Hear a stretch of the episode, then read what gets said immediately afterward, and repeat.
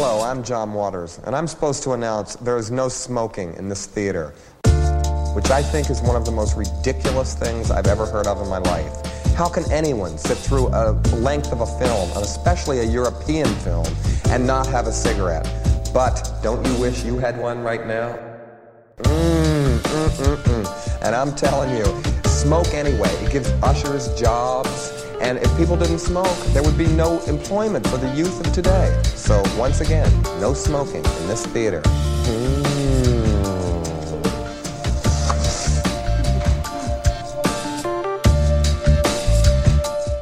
Yeah.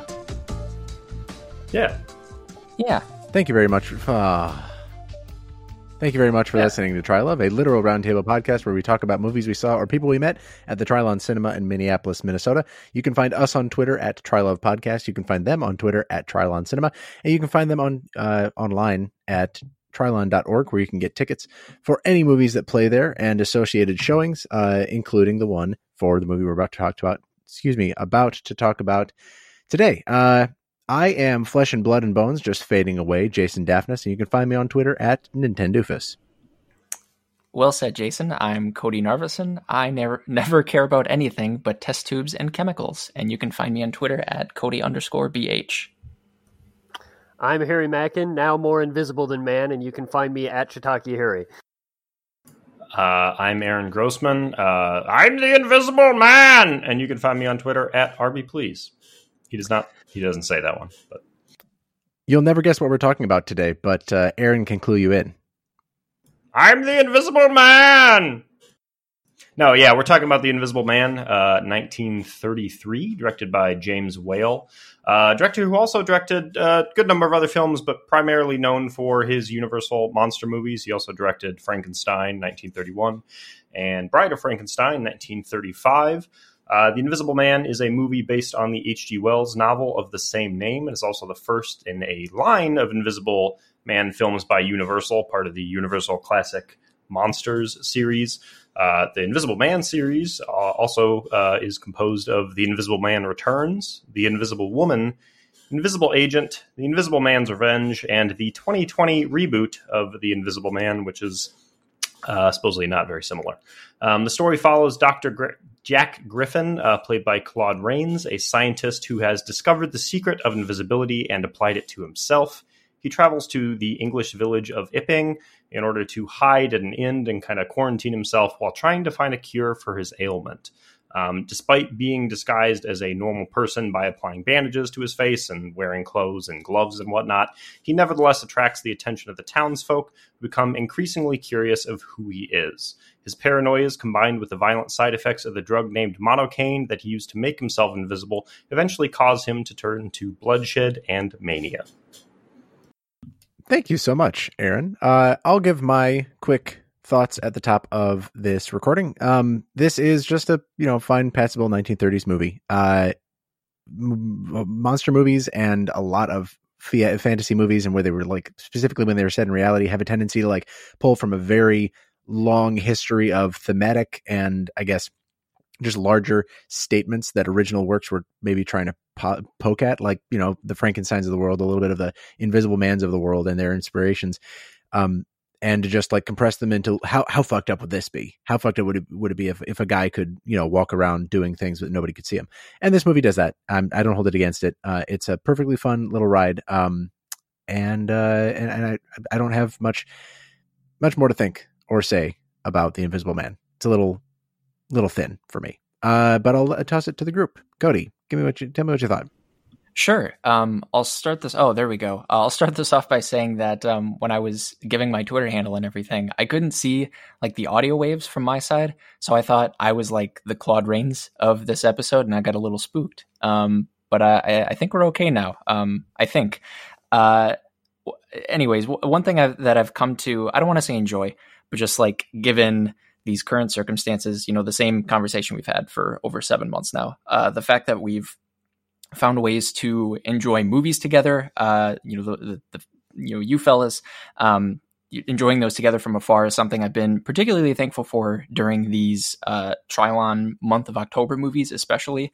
Uh, like watching this 1933 uh, version, uh, the original Invisible Man last night, even um, it, even it being remote helped me uh, rekindle some of those vibes that uh, I would get from going to see like a midnight movie at the Uptown, in part because that feels like the sort of movie that this story is tailor made for, at least speaking as someone alive 90 years, almost 90 years after this film's release.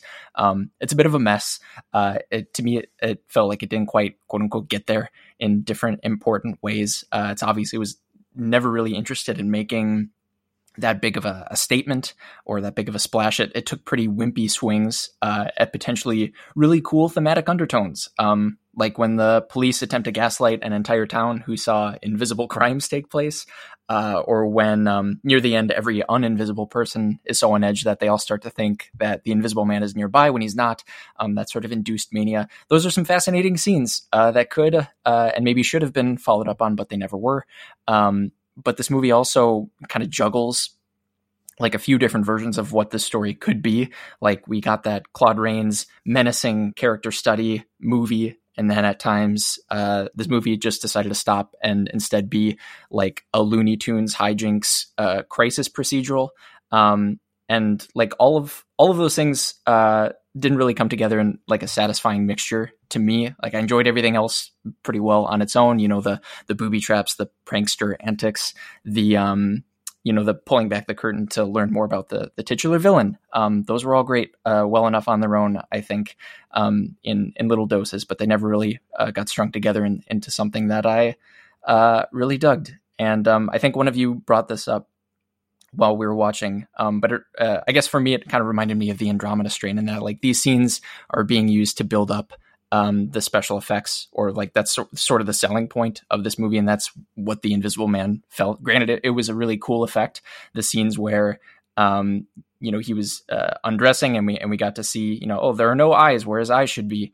Um, and like to its credit, this movie never shied away from being that. Uh, I mean, the, the title is The Invisible Man, so by default, it comes with a sense of like Chekhov's clothed visible guy taking his clothes off eventually. Um, but I've uh, in any case, um, that's about where I'm at with the Invisible Man. That's kind of a lot, um, and I uh, I can't wait to hear how it's sitting with uh, the rest of you fellas as well today. Me either, Harry. Yeah, uh, I would echo some of uh, Jason's statements when you said that you didn't see a lot in this movie. Maybe there isn't a lot there. Maybe it's sort of uh, difficult hey. to make out. Okay, hey. yeah. Anyway, hey, watch um, it good tra- good transition cody um, because that was sort of my primary takeaway is that it felt really clear to me that this is a um, special effects movie first and foremost they really take a lot of pleasure in depicting the mechanics of the invisibility as they affect the body right uh, there are some really really striking effects the first time you see the invisible man uh, he's wearing his bandages except for his lower um, face and chin, and just that is invisible, which is a really cool effect. Later on, like you said, he begins to take off his glasses and his wrappings, but you can see the holes where his eyes should be that um, show the back of the bandages rather than his face. Um, later on, there's of course the very very famous shot of when he is spoilers um, becoming visible again as he dies, and his body fills in in reverse, so you can see his skeleton and then his musculature, and then um, finally his face, Claude Rains' face. Um, all of those effects look outstanding. I think at one point, um, Jason or Aaron remarked about how wild this would have been to see in 1933. People must have just been going nuts, kind of like that um, the Runaway Train um, Buster Keaton movie and that is a really good point. You know, there, there's a lot of fun that the movie has showing just a shirt dancing across the screen or just footprints appearing in the snow. That is what the takeaway of this movie is. Um, that's all fine and really kind of holds up today in my mind. Like it's it's a lot of fun to watch. It's almost like accidentally uh, holding up for me in the sense that like it's also very funny and very sort of arch again. Um, all of the women in this movie are in constant hysterics. All of the men are bumbling idiots. There's almost like a really good comedic through line to this movie in pointing out just how ridiculous it is to be hunting an invisible man and how these people have to default to really really funny tactics right like at one point all of the police constables and everything they need to figure out if the invisible man is in the room so they just take a dragnet and they just go have all of their men hold it and then walk across the room with the net as if that's somehow going to prove that the invisible man isn't in the room with them which i found hilarious. Um, all of the the people in this movie are so bumbling uh, and i found that very enjoyable to watch especially like cody said with a group. Um, this is a bad habit of mine, but I I always have to look up the critical consensus, and I was really surprised that like this is real. This is considered like a real classic. Like people really love this movie. That tells me that maybe I'm just I didn't grow up with the Universal movies because like it it didn't feel like I mean I don't think this is a great movie, right? I just found it sort of fun to watch and, and hilarious and I thought that the special effects were really interesting, but that was all enough for me, right? Like I don't I don't think I needed this movie to be really really fascinating.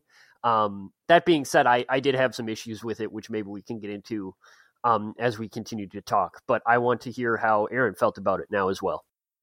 Yeah, I think I kind of generally uh, agree with Cody and Harry. Um, I think I, I, I, enjoyed this movie um, quite a bit, uh, kind of as a um, I don't know fun watch with some friends. I guess uh, I think that that I haven't seen like too many of the Universal Classic Monsters movies. I grew up watching kind of some of them, renting some of them. Uh, I've seen like the ones that I remember more than other ones are like the the Abbott and Costello films, or like you know like Abbott and Costello meet the Mummy or whatever.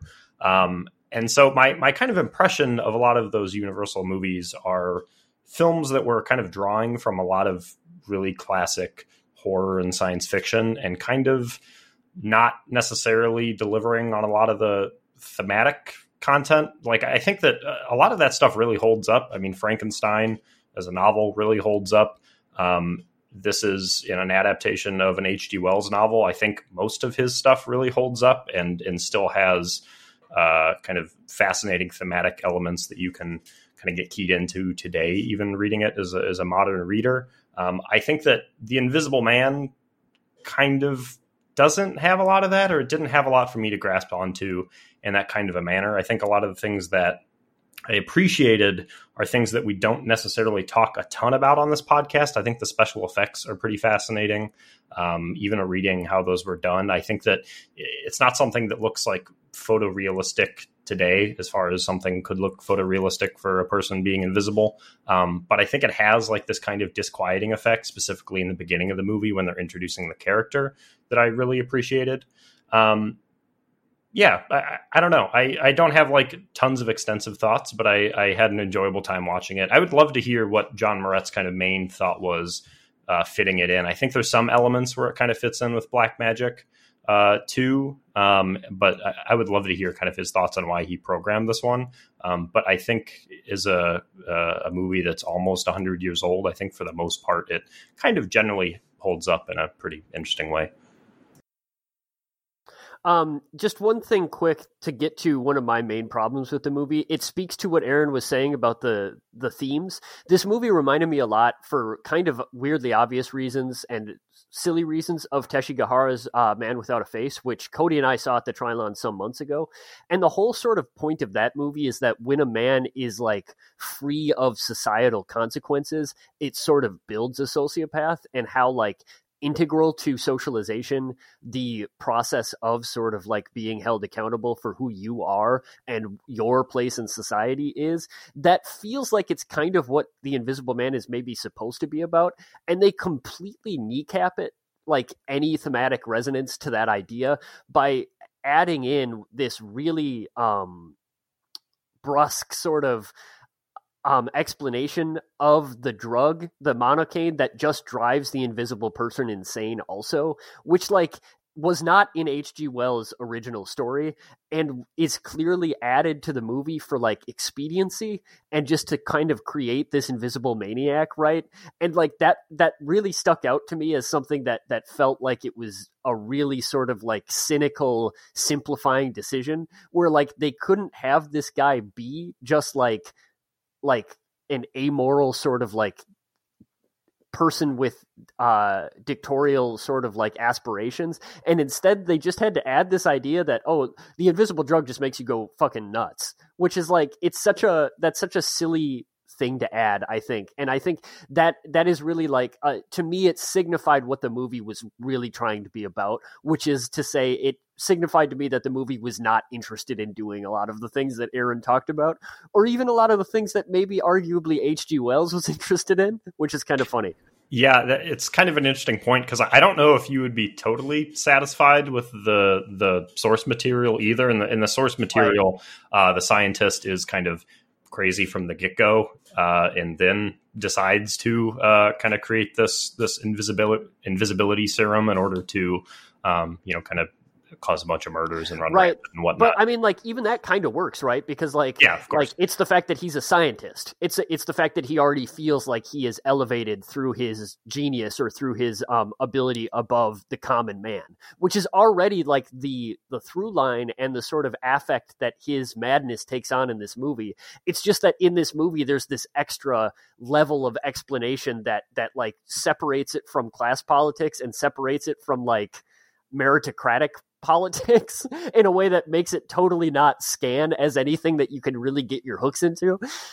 Yeah, I think it, it tries to do this kind of three pronged approach approach where there's like there's like three things that are motivating him, right? The first one is that we are supposed to believe that this this drug monocaine, uh, which is uh, there's kind of some slight uh, Orientalist racism here. It's mentioned as a drug from India, yeah, uh, kind of eh, very similar to Black Magic one and two, where a lot of the kind of evil magic arts elements are like othered, right? Um, it's like briefly thrown in there. Uh, it's kind of weird, right? But it is mentioned that this drug does kind of turn him a little crazy. Uh, there's also elements with um, this woman that he's engaged to, and and potentially some stuff around the relationship there that is kind of warping his mind a little bit. And then also, uh, as he tries to, and fails over and over again to invent a cure for his invisibility, he starts becoming more paranoid. He starts saying that the the townspeople are peeping through the keyholes and they're they're like looking through the curtains. Um, but the film kind of lets all of these down. I, I don't think that the relationship is really played up. Uh, I don't. I think that the the explanation of the monocaine is kind of thrown in there and completely ruins any sort of thematic meaning. And then also the the turn from him uh, at the beginning of the film to kind of turning manic, uh, even you know 15, 20 minutes into the film comes immediately. We don't have really any instances of townspeople invading this person's private space apart from a few comments they make outside of uh, you know the vicinity of him about oh who is that guy he's on the run from the law and then the really the only example we have is the innkeeper's wife who kind of keeps trying to feed him lunch at the wrong time of day or whatever so it, it doesn't really work at all it very much feels like a movie monster reveal, right? Like the yeah, monster exactly. was always there. You're just building up towards it the same way you would with like Jaws or the T Rex from Jurassic Park or something. Yeah, I what you're saying makes me think about uh, like sort of the implications that this would have as a viewer uh, of the movie. Like I'm thinking uh, again, we we talked about it during the movie, but like the special effects alone would kind of make you go hooting and hollering in the theater, right? Of you know the the shirt or the pants dancing around, which are still like I think they land for the most part today for different reasons, but also just like the metatextual uh, implications of like he could be on screen at any given time. He could be hearing what's going on at any given time. And those are some of the fantastic, uh, like, you know, I think it's implied by the end, by the time that he kills Kemp in his car, that he's heard their plan, right? That he must have been in one of those scenes that you were watching where they were talking about how they were going to use him as bait. And like, I think that's one of the, I won't call it smarter because that's really pretty simple writing by today's standards. No, that's fascinating though. I mean, I didn't think of that, right? Right. And it, like, it, it's a consideration that you make, you know, only 80 years after the movie has come out in a lot of ways. Um, but I think I agree with Aaron that there are a lot of things made explicit. I mean, it's an exploitative film, right? The core concept is all they've really got to go on is a man is is crazy and he is in- invisible, and look at all these crazy, excuse me, crazy invisible things he's going to get up to. But the harder they drive the reasons home, the harder they drive the logic home, the more and more it becomes separated from, uh, you know, like apparently, and I, I, I haven't read H.G. Wells as the Invisible, Invisible Man, but doesn't sound like I really need to at this point. But apparently, Wells was influenced by um, uh, stories from Plato's Republic in which like there was cited different legends of a ring that would make people invisible, uh, and in those cases, you know, the question that the the moralistic Right. question was how you know I, I- I think you've both scratched at this already how um you know what for what reasons do we adhere to social norms and you know moral good? And is it out of fear of reprimand? Is it out of uh, you know an inherent good? That kind of thing. This movie doesn't really need that because basically it comes down to a printing error.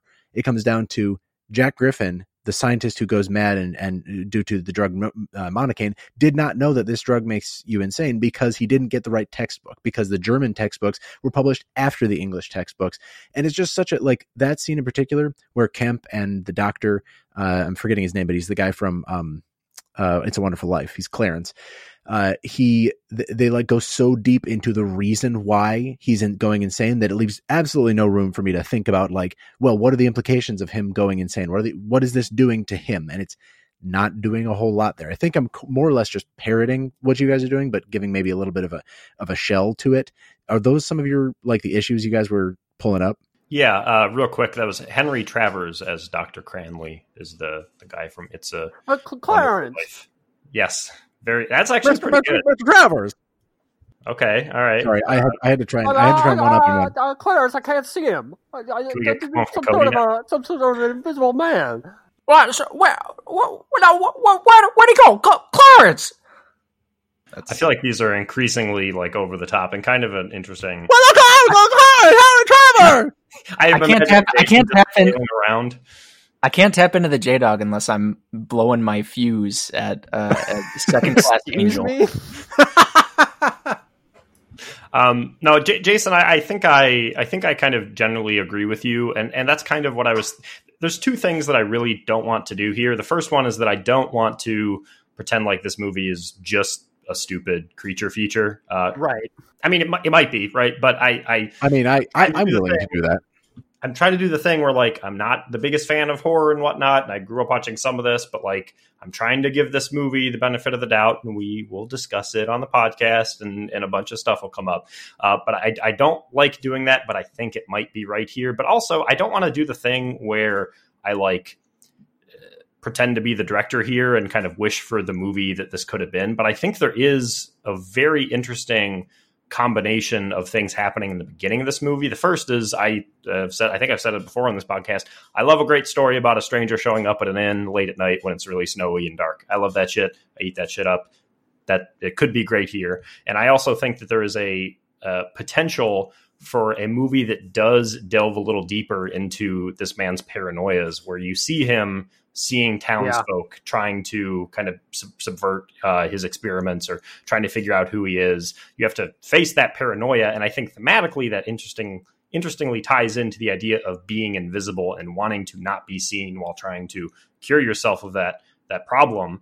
Um, but the movie doesn't do that, and so it's like I feel bad because I don't just want to pretend like, hey, this movie should just be that, but also I think that's a potentially fascinating movie.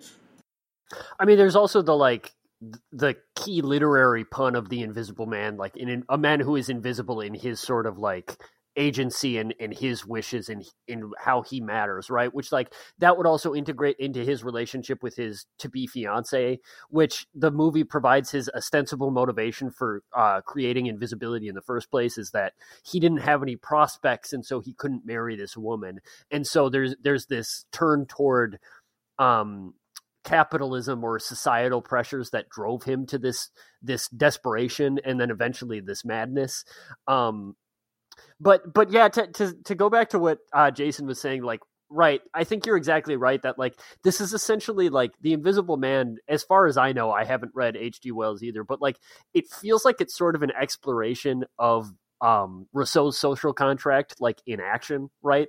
And it's like when you take away the idea that what's motivating people to be good is not the social contract but instead like it's something that we can strip from them just by nature of the experiment like we can be like okay we're going to create a psychopath. That like kind of ruins the whole experiment right? Because like you you need the person to ostensibly be a normal person before you can or or at least you need their their psychopathy to be grown from within the society and that's supposed to be the turn. Um but anyway i i not to sort of like um push back a little bit against aaron uh, because I agree with everything that he said, and I think that's a really good idea. But I also I think constantly about when uh, John Moret got our asses so bad in the Attack the Block episode, where we like we went on this long tangent about the movie's uh, internal politics and how they might be sort of conflicted and how they might be a product of their time. And he was like, you know, like it's also just a good like middlebrow action movie and like I think that there's there's an element of that here too, where it's like this is like a universal horror monster movie from 1933. Um, not not to be too dismissive, right? Because we never want to be dismissive, so I agree with that. But also, like there is a pretty good chance that the reason this movie is remembered is because the, the special effects are really good and because people have a lot of fondness for the Universal monster movies. And I'm totally chill with that, right? Like it, it is perfectly acceptable to like a movie and for a movie to have a legacy because of its historical frame of reference and because of um, its interest in what it was doing. Uh, and I think that's totally fine. And I think we can reconcile both of those things, right? Like we can talk about this movie and sort of have a healthy critical distance from the idea that it might not be successful totally. Uh, does anybody else on this podcast, uh, uh, excluding Harry for a minute here, have a problem with Harry portraying John Moret getting his ass as John Moret getting our asses? Hmm, that is a great question. I feel like we were all along for that ride, and therefore we are all implicated. Yeah, wait, Uh, wait yeah, a minute. I'll yeah, take- I'll, Maybe I'll, I have I'll a take it this false memory. Nah. Yeah. Uh, can I ask a practical to, to Fair, fair question the- though. to fit in with the John Moret school of, of slightly more uh, practical understanding of movies, I, I, there's a, a, a nagging problem I have with this that um, it's supposed to be kind of this Pandora's box that that he opens up, right? Like he says that he developed this solution and he has uh you know he immediately had these thoughts induced by the the side effects of the drugs right where he thinks like what if uh, a nation controlled invisible armies and and then they could you know and he, he's thinking about how this could be turned into a weapon and how he could He's, sell this he's, he's on his profit. he's on his guns of the Patriots shit, right? Ex- yes I, I, I actually thought of Resident Evil, but uh, I really like that reference as well, Jason. Cody, Cody, these are video games. Both video games yeah Oh, they're okay. Say no more. Thank you. Uh, proceed, counselor. Gri- Griffin has a line before he dies where he's talking to his fiance and he says, I meddled in things that man must leave alone. And then he passes away. And the whole time I was just thinking, like, he's not talking about, like, the atom bomb or, like, he's talking about invisibility. It seems like a weirdly quaint thing to have this uh, Icarus story of flying too close to the sun about. Does it not? Is that just me that was. Yeah, maybe. Uh, I I think I think comparing it to like an Icarus type story is maybe a little a little heavy handed. Uh, but yeah, it, it does feel like he's not like by the end he's he says that maybe being invisible was a bad thing after all, and not you know this is something that's not an inherent evil, right? It was science. The evil came from well, in this movie, it came from a side effect of the drug, but the evil came from like the opportunities for him to turn it into an evil thing, right? The corruption of the power that he was given, not the yeah, thing the, the total freedom from from society or from consequence is something that men should never be allowed to meddle with, right? right. I wish he had Uh, said exactly that on his deathbed. but but an even more practical answer, which is a wild thing to think about, Aaron, the atom bomb did not exist when this movie was Yes, I. I did know that. Yes. which which but I mean like that that's a real paradigm shift, right? Is that like you said it was quaint? It's like, yeah, because like after this movie came out, we did worse things than Yeah, it's- the Invisible Man was worried Jesus about. Christ. It's I am death become I am become death destroyer of worlds versus I'm going to steal a pie off the windowsill. Of I that have become and no one will know. Invisible Man, um, meddler in worlds. Yeah, I- like prank, I- prankster of worlds. I am I am become I am become nude derailer of trains. like it's just not it doesn't feel as grand uh, an effect. I mean, like who knows what he would have tried to do in the years following if he hadn't been caught. But yeah, up to that point, he was a mass murderer. Essentially, he wasn't like somebody changing the entire world. Can we talk about his hairpiece a little bit? Because that hairpiece also haunted me in a similar way to, to what Aaron is describing, which is that when we first see the Invisible Man, he is bandaged basically head to foot, or at least his face is, and he's wearing like welder's goggles as glasses, and he's got this hairpiece that he has bandaged onto his head so that it looks like he has hair. we thought for a long time that it meant that his hair was not invisible, which means that all of his body hair wouldn't have been invisible, which is a uh, the most disturbing thing to imagine ever. Just nothing but hair running around. And I then, mean, you've you've seen Greek people, right? I wasn't going to say, say this. Jason can say that uh, he's Greek, yes. right? As an aside, it'd be like invisible Robin Williams. Can you imagine? Um, he just looks like a but, sock. Fair uh, enough. That's just Sasquatch, dude.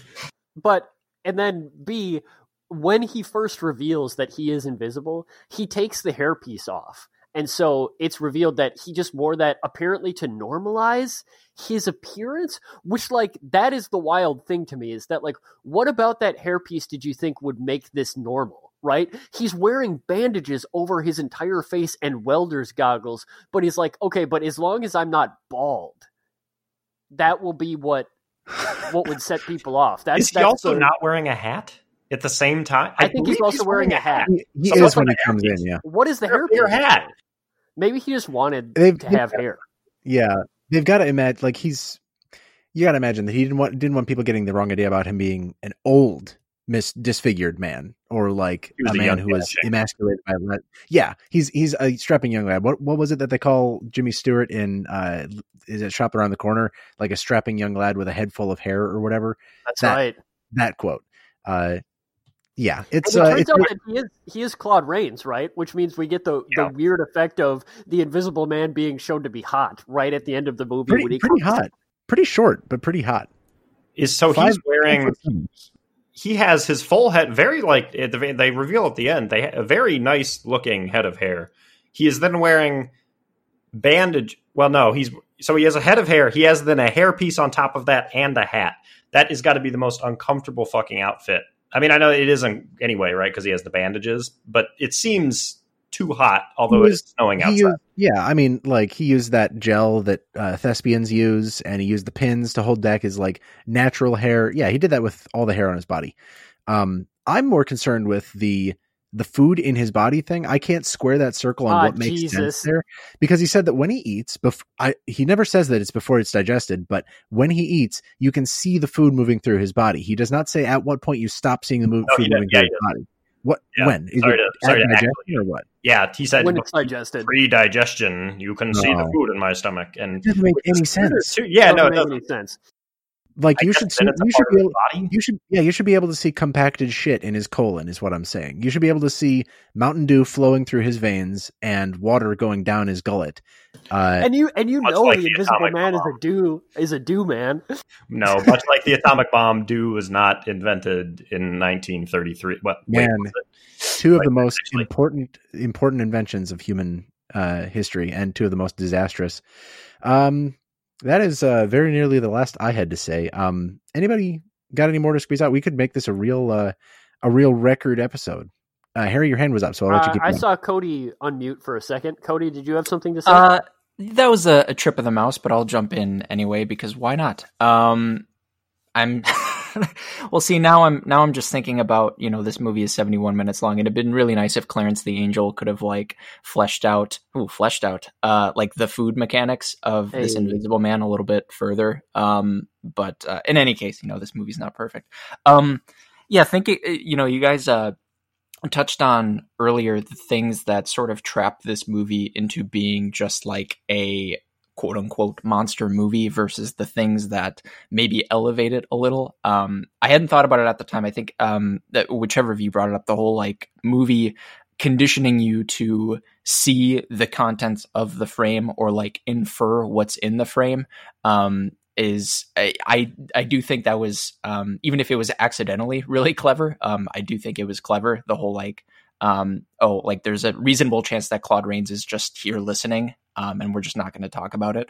Um, I was also kind of mentally checking off boxes of the things that I like to see in more spooky leaning movies. Um, the whole like, you know, the antagonizing force uh, representing something, and we've kind of talked about that a little bit. How um, you know that we we get uh, the the motivation of the the invisible one. Um, to certain extents um, it's gestured at uh, a few different times but it never quite goes for it. Um, and so that character is never quite elevated beyond like a bundle of really cool special effects which is sort of a bummer. Um, the other thing is uh, like settings um, houses uh, specifically but also just settings in general um, where the story is taking place those being built up and uh, characterized in such a way that they stand out uh, you know, in, in, strong ways on their own. Um, the, the the townspeople being sort of the, I guess you could say, like the heroes of the story. It's really just a, a lot of nameless people for the most part.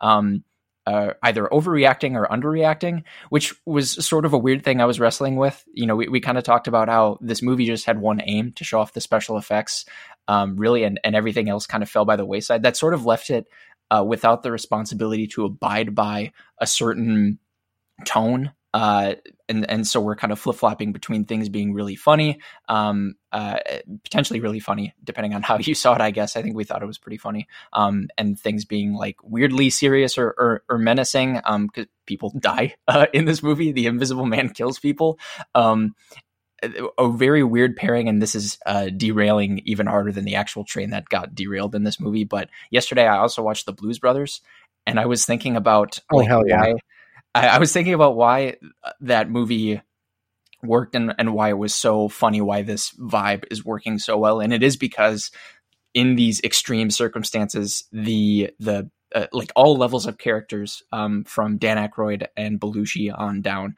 are either overreacting or underreacting to the situations. And so, and I think it was pointed out the the men in this movie are either bumbling idiots or oh, what what's this here now? Uh, to like invisible crimes being done right in front of them and just being completely nonplussed. The women are all shrieking. Um, I think the like the barmaid named Jenny has some great wide-eyed shots and when the invisible man pops up, she jumps up on a table as if there's like a mouse running around, uh, which was um, endlessly funny to me. Um, and so, like the it, all this goes to say that these people were like kind of characterized more than I was anticipating them being.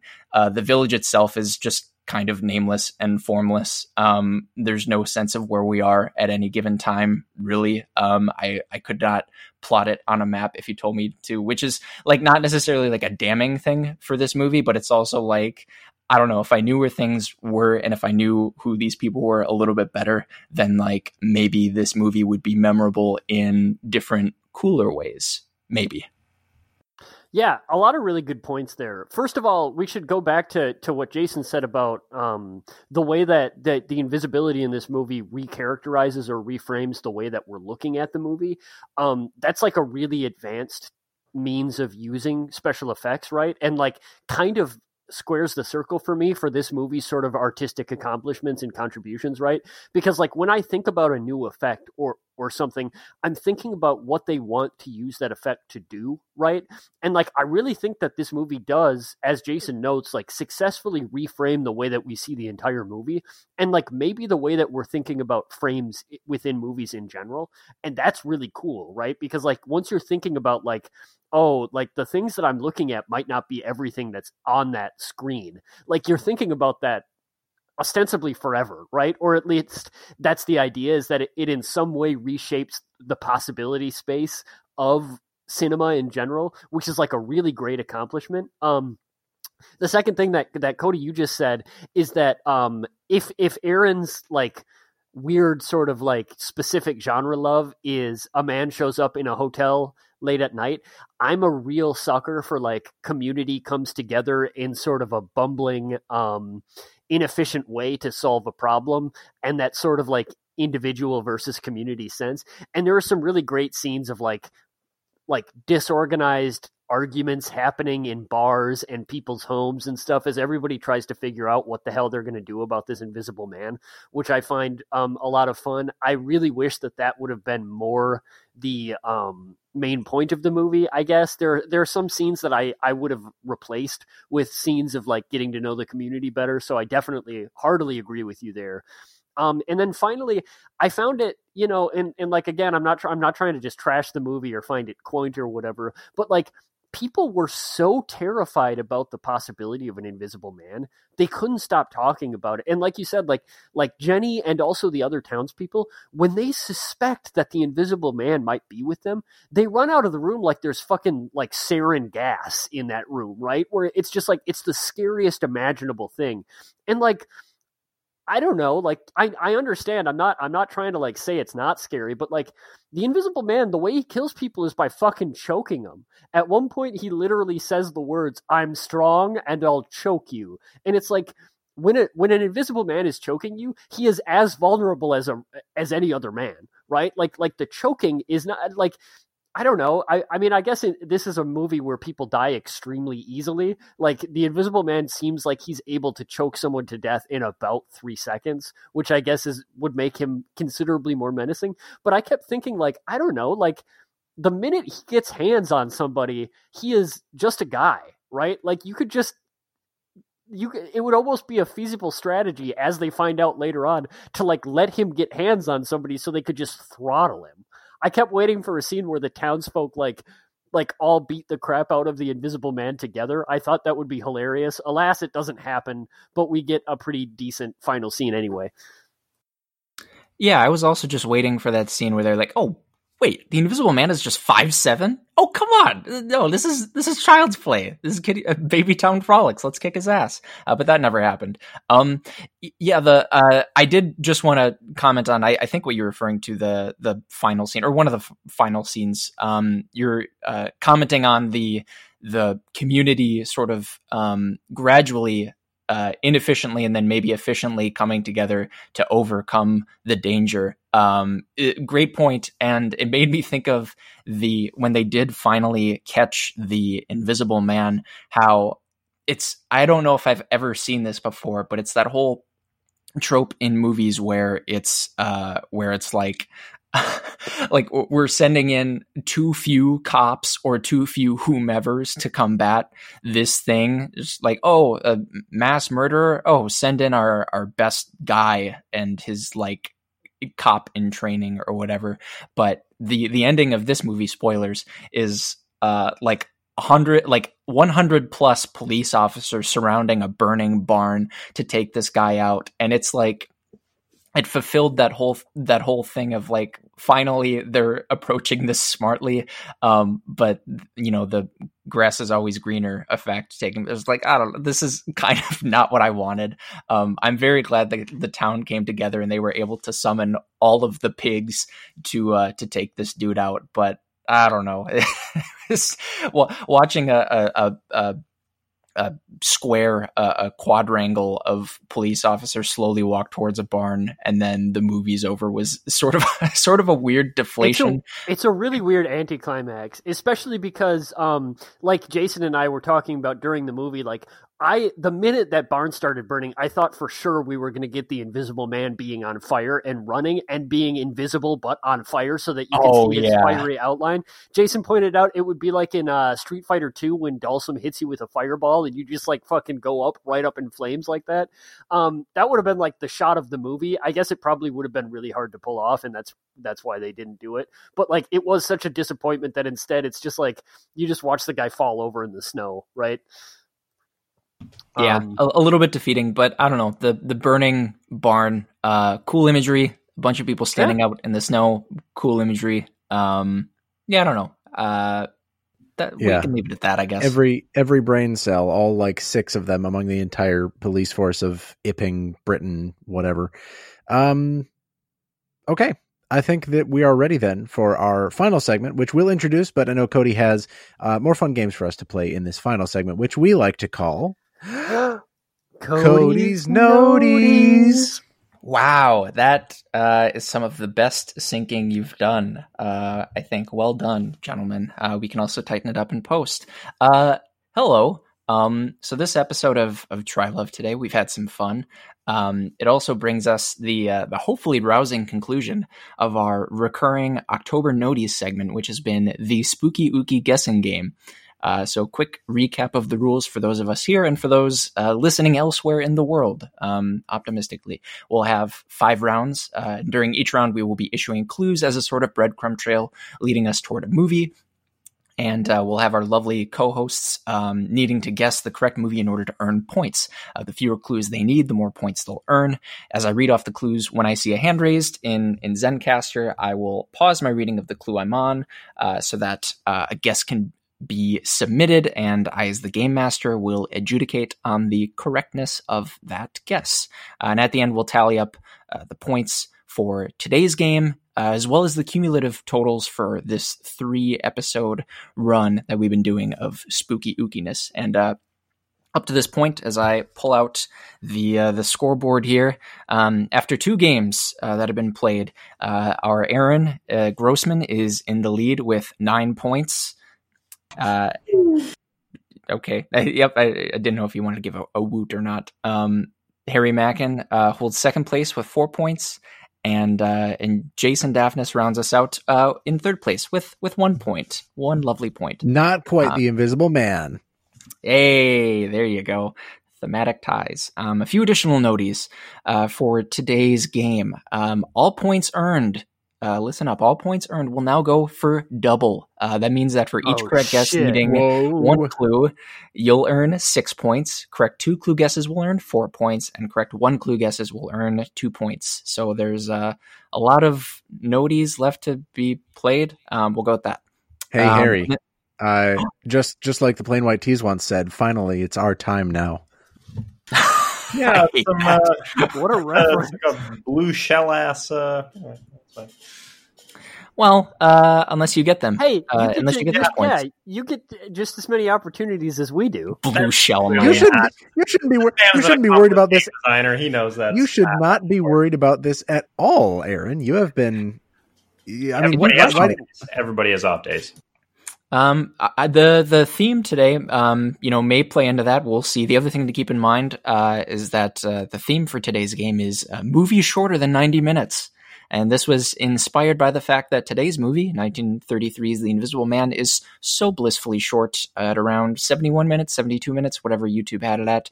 Uh, so all movies in today's game will have that trait in common. They are uh, wonderfully short, um, under ninety minutes to be uh, to be specific. Um, with that, my spiel is done. Are y'all ready to play? Ready as I'll ever be, Cody. ready? Excellent. Um, perfect. I'm wow. I'm so I'm so anxious. This is exciting. Um, who knows who will come out on top? Uh, we got our first movie here and first clue. Um, I've got my eyes on those hands. Um, so first clue here. As with the Lord of the Rings series, this first movie in a series came out in 2001 and had sequels subsequently released in 2002 and 2003. Um, Remember, if you have it, yep. So Jason's hand uh, is up. Jason, would you like to submit a guess? I would like to submit a guess, and I would like to submit The Matrix. The Matrix is Jason's guess. Um, good guess, but it is incorrect. Uh, incorrect guess. The Matrix. Um, I will wait a Are we- beat before. Are we? Oh, go ahead. I'm sorry. Are we still subtracting points? So I now have negative five points. Uh, we are not subtracting points. Okay. I don't think we've we've ever done that. Yeah, I um, think I've done I, s- I suggested that as a, Ah, As a, a- a way to yeah. sort of level things out, but Yeah. it was not accepted by the game master, and I respect his choice. Cool. Me too. Um, assuming there are no other guesses uh, to put forth, I will move on to the second clue. Now worth uh, four points if uh, a guess is issued correctly. Uh, This movie- excuse me, sorry, Cody. I'm sorry to interrupt you. Um, if I guess at six points, I don't get to guess at four, right? Uh, if you get one guess per round, Right, so if okay. you were, yeah, yep, if you were to su- have submitted a guess, then um, then you would be out for this first round movie. If that Thanks for sense. clarifying. Yep. Yep, yep. Um, second clue coming in hot here. This movie co-stars Danny Trejo in his first ever depiction of the character called Machete or Machete, however you want to pronounce it. Uh, Aaron's hand is up. Aaron, what is your guess? Is it just machete? It is not machete. Uh, machete. Machete. Um, I see Harry's hand is up. Harry, would you like to submit a guess? Is it Spy Kids? It is Spy Kids. Let's Spy Kids released in 2001 with sequels uh, Island of Lost Toys, whatever it's called, Lost Dreams 2002, Spy Kids 3D Game Over in 2003. Uh, coming in hot at 88 minutes. Uh, that first one. Uh, quick, Um, sh- quick shout out to my uh, partner in game design and good friend Drew Tenenbaum, without whom I would not have gotten that answer. Shout out. Not not because he told it to me, but because his love of Spy Kids has transmuted in part to me. I didn't. that character the same one? He is, yeah. What It's the, the fuck, it's the Spy man? Kids machete cinematic universe. Uh, the Like, um, I ha- I, I will just read off the third clue um, because it's funny to me. Um, the third clue, if we were to have gotten there, uh, will have been uh, the tagline, which is "Real spies, only smaller." Food for thought. Um, so yes, uh, Harry has taken the lead for today's game with uh, with those four points that he just earned. We'll move along to the second movie here. Uh, second movie, first clue. On this episode of Trylove, we were joined by our lovely frequented guest Nick Ransbottom. I'll wait a couple more seconds here before jumping into the the second clue, which I am starting now. Television is reality, and reality is less than tele. And Harry's got his hand up. Harry, what is your guess? Uh, that would be Videodrome. Videodrome. Ding, ding, ding a ling. Videodrome. Uh, another four points for Harry. The How's uh, that third- second place feel, Aaron? How's it feel?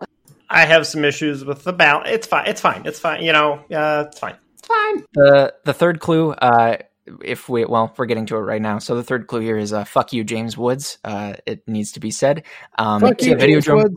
fuck you james woods uh videodrome released in 1983 coming in at 88 minutes uh you'll love to see it right um okay another All four points new for pledge. all hail I- the new first placeholder, um, Harry Hey. Mackin. Um, moving on to our third movie of the day. Um, first clue here. Uh, the director of this film is unfortunately no longer with us. He passed away in 2010 at uh, what I would say was a, an age far too young. I'll hold that for a second here, and I'll start in on our second clue. Fuck you, Darren Aronofsky.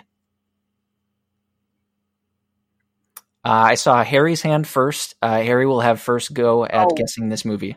Uh, Perfect Blue. Perfect Blue is the movie. Ah! Scooped Uh, sh- again by the Mackin. Yeah, uh, yeah, Jason, you were just a split second behind. Uh, let that show What's- in the fuck? the Order of the Jedi's or whatever. What's that, Aaron? What am I not missing about the? Is it the Black Swan? Is uh Uh, he, he, he holds off the Perfect Blue for like three different movies. Yeah he ripped off Perfect Blue. He has kind of been uh he's got a stranglehold on the like the American or like the U.S. uh like the rights to to show it. I don't know. I, I'm not a lawyer, but the dude's uh, a total not great. conehead, which is cool, but Yeah. uh, he is an inferior director. I like some of that dude's movies, but we're saying fuck him. All right.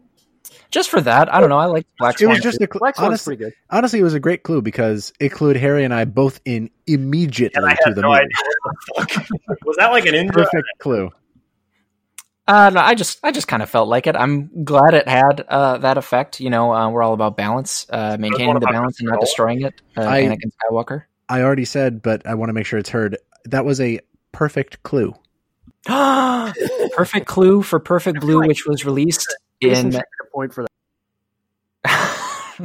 uh, we'll consider it um, spiritual notey points. Um, Perfect Blue released in 1997 uh, sits at 81 minutes. Woo! Um, amazing. Uh, the third clue would have been I'm a pop idol and you're just dirty old imposters, um, which is not the exact quote, but it, it is me talking to you silly gooses or geeses. Um, moving on to the fourth movie. Uh, Harry has had three consecutive four point uh, gains. Um, and he's the only one to gain points today. We've got a couple movies left though, um, so we want to see some big swings uh, for these for these uh, last couple rounds here. The first clue for movie number four: the director of this film has served as co-writer for movies like Ant Man, The Adventures of Tintin, and The Kid Who Would Be King.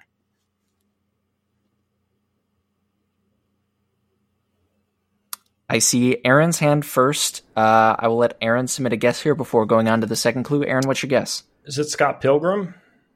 No, that's no way. That's that. No, Scott Pilgrim is is not correct. Um, no way. It's that me. short. No way. It's that short. uh, yeah, you're right. It, it's coming in at, at just about two hours, if, if memory serves. Um, I will move on to the the second clue. Big alien gorilla wolf motherfuckers. I swear. Oh, I you gotta. Are you guys fucking serious?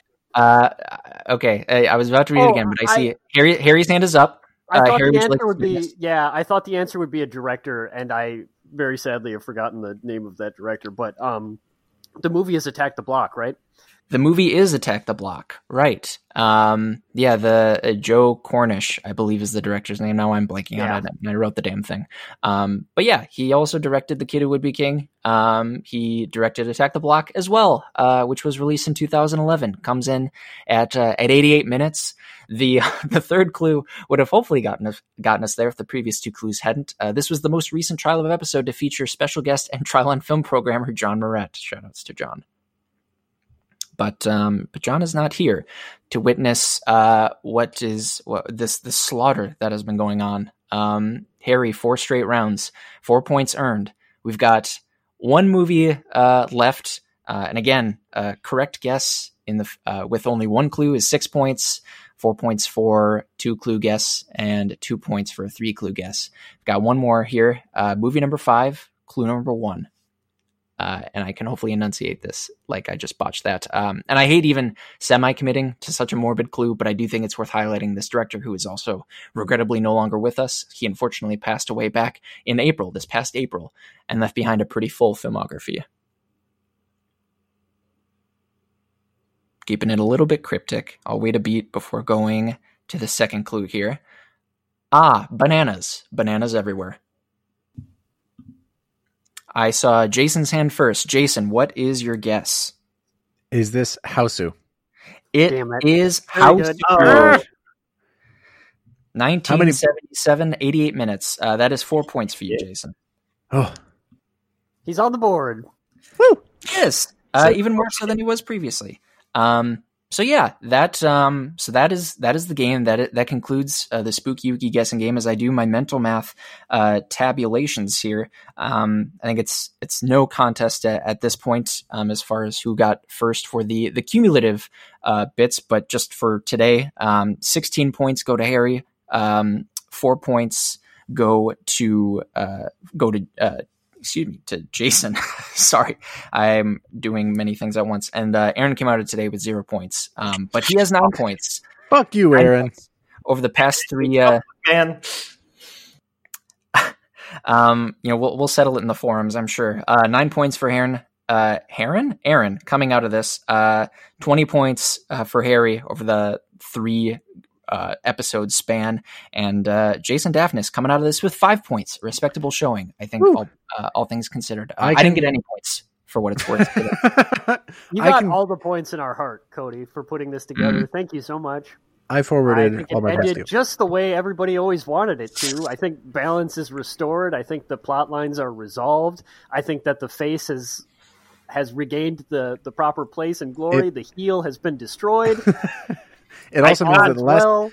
the last time you signed off of this podcast, Harry, was not a lie because you did in fact have your revenge. all of my fans knew. They knew. I did this for them. I did this for you, listener at home. I cannot actually It's you and complain. me. I cannot actually complain about the point doubling because even if we didn't double the points, you still would have beaten me, which is very unfortunate. That's a good Uh, point. That's very sad. Yeah. Um, we, uh, I, I think it was Harry who shouted out our listeners. I would like to do that as well. Um, so thank you, gentlemen, first off, for your participation in this, uh, uh, gauntlet of spooky ookiness. And thank you, our fabulous listeners who have made it this far into our episodes, uh, without turning the episodes off. We are simply not worthy of you. So, uh, so thank you. hey, that's my line.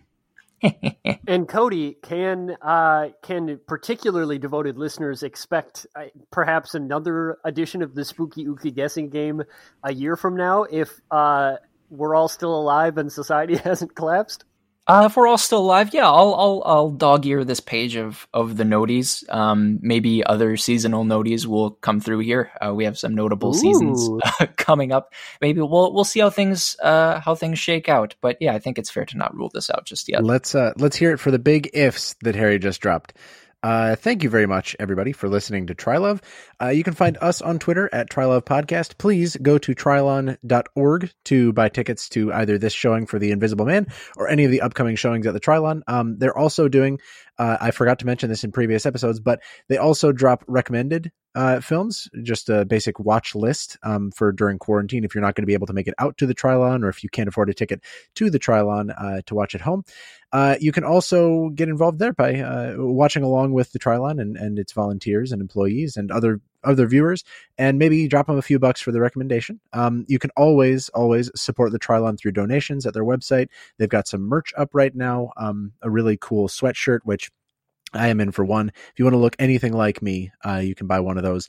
Uh, but until then, uh, please keep wearing your mask whenever you go anywhere, especially a Trylon. It's a very small place, but they are uh, congregating in smaller numbers for movies like uh, The Invisible Man and Black Magic, some of the most recent ones that they're that they're showing. Um, that's that should probably be the end of my shtick. Uh, my name is Jason Daphnis. You can find me on Twitter at Nintendoofus. I've been Cody Narvison. Um, it's starting to get colder out, and we're still dealing with this bullshit. Uh, please do your part. Please uh, mask up. Please stay distanced and safe. Keep each other safe. Um, you can find me on Twitter at Cody underscore BH. I am your hero, your victor, your redeemer, the Intercontinental Heavyweight Champion, the Macho Man himself, Harry Mackin. Oh yeah, and you can find me on Twitter at Sataki Harry. Dig it. Uh, and I'm two-time Cody's Noties champion, although no longer reigning. Uh, Aaron, you can find me on Twitter at RBPlease. Here we go gathering nuts in May, nuts in May, nuts in May. Here we go gathering nuts in May on a cold and frosty morning. Whoops!